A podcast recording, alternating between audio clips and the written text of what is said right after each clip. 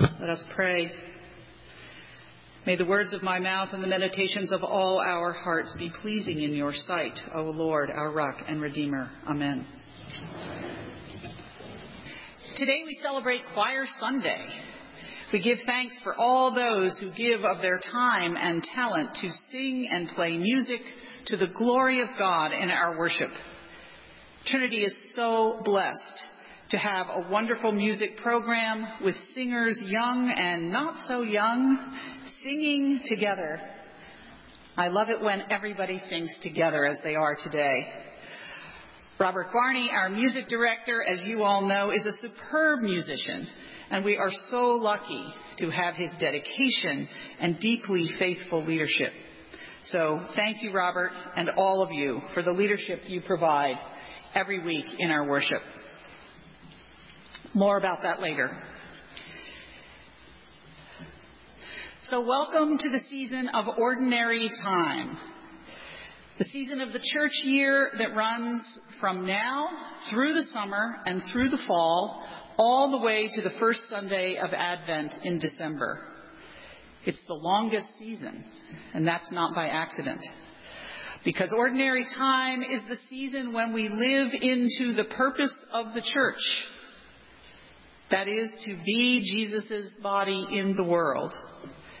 It's a time to do God's reconciling work, a time to read and learn more about what it means to be a follower of Christ, and then to get moving.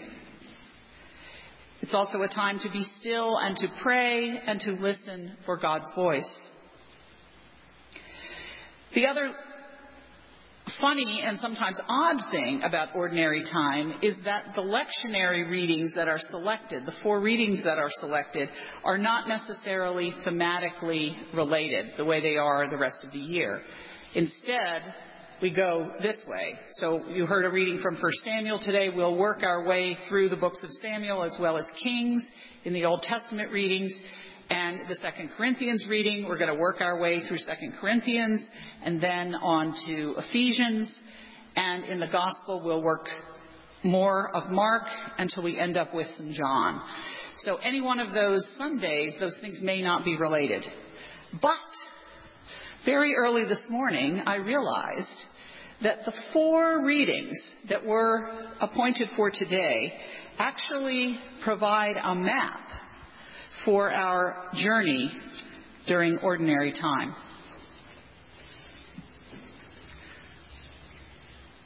The first reading from Samuel. Samuel was a young man, a little boy actually, probably, working in the temple, and Eli, his older, the older priest, took care of him and loved him. And as, the, as we heard in the story that Rod read, when God started calling out to Samuel, Samuel didn't know what it was. He thought it was Eli, right? I mean, you hear a voice in the night. There's only two of you in the house. It's got to be the other person. So he kept running over to Eli, saying, Yes, I'm here. What can I do for you? But Eli figured it out after a couple of times and realized that God was talking directly to Samuel. So he told Samuel to go back to sleep and told him how to answer when God called him the next time. So point number one on our, on our map. Listen. Listen for how God is calling you to serve, whether you are young or not so young. And listen to those people around you, the people who care for you, because they have wisdom to impart. Oftentimes others know us better than we know ourselves. And we can listen as hard as we want, but sometimes it takes another person to say, I think God might be calling you to this or to that. That's how it works with ordination. You can't wake up one day and say, Oh, I've decided I want to be a priest. It doesn't actually work that way. The community of the faithful has to say, Guess what? We woke up this morning and think that you might have to be a priest. So the first point is to listen and to listen in community. Then we get to our psalm, Psalm 139, and we hear the very good news that we are never alone.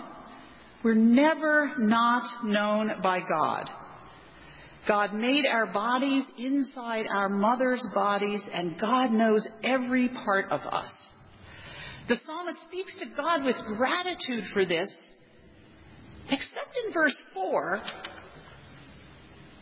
where she says, You press upon me behind and before and lay your hand upon me. So sometimes that incredible presence of God might even evoke some frustration. I just think it's important to note that. There is no place that God is not.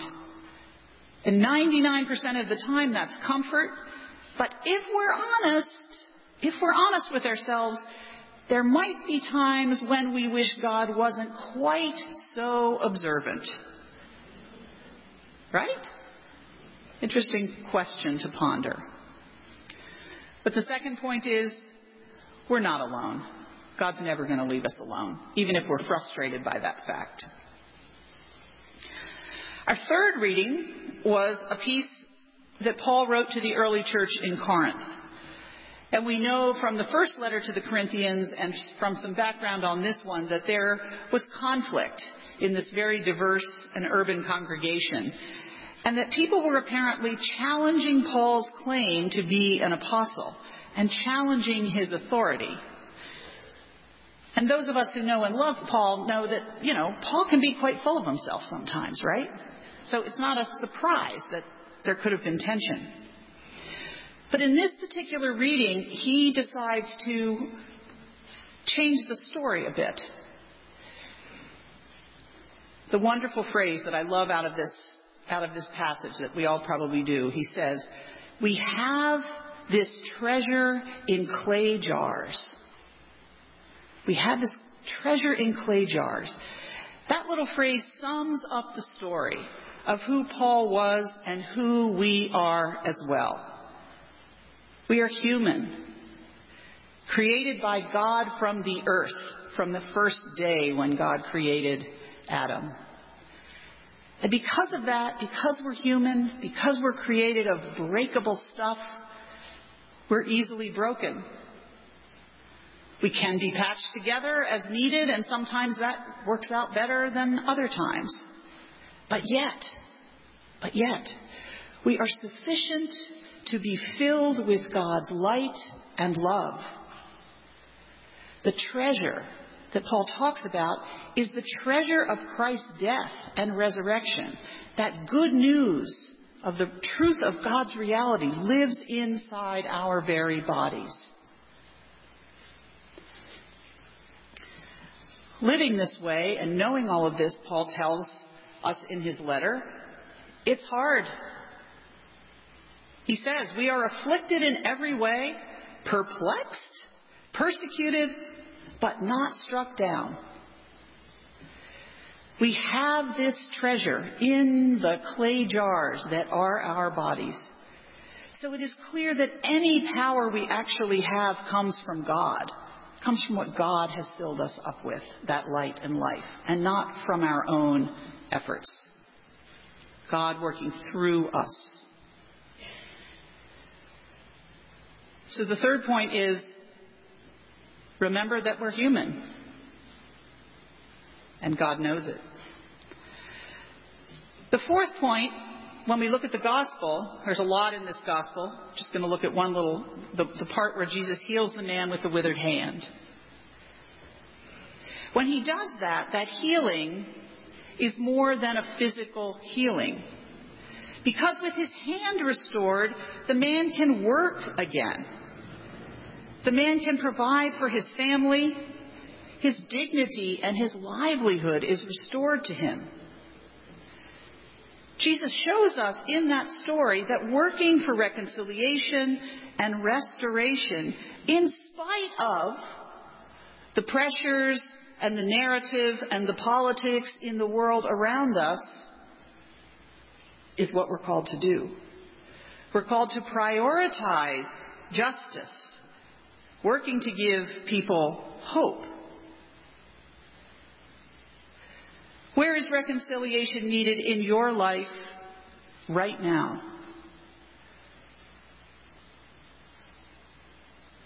Who could you heal things with, unconcerned about whether it is the right day or the right time? What issues in our world keep you awake at night? And how could you do one thing, one thing today to begin a process of restoring justice and peace or dignity for another person?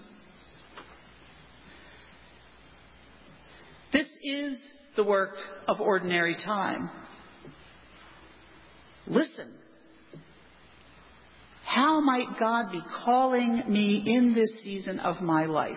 All of us can ask that question. Talk with your friends and your family as they may hear and see more than you can. Two, believe that you are not alone ever. You can pray to God with any words or with no words, with tears, with rage, with quiet joy. God knows you and loves you and can hear anything you need to say. Believe that you are not alone ever. Three, remember that you are human. Like the first humans fashioned by God from the earth, your breakable body. It's a vessel to hold God's love and to pour out that love for the sake of others throughout your whole life. Four, be brave. Be about reconciliation. Be about justice. So needed in today's fractured world.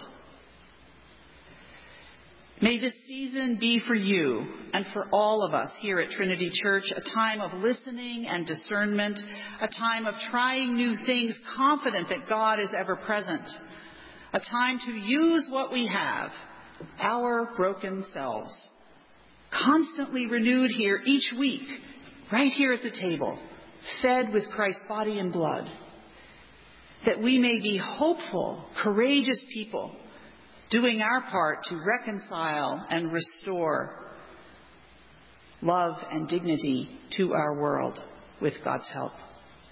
Amen.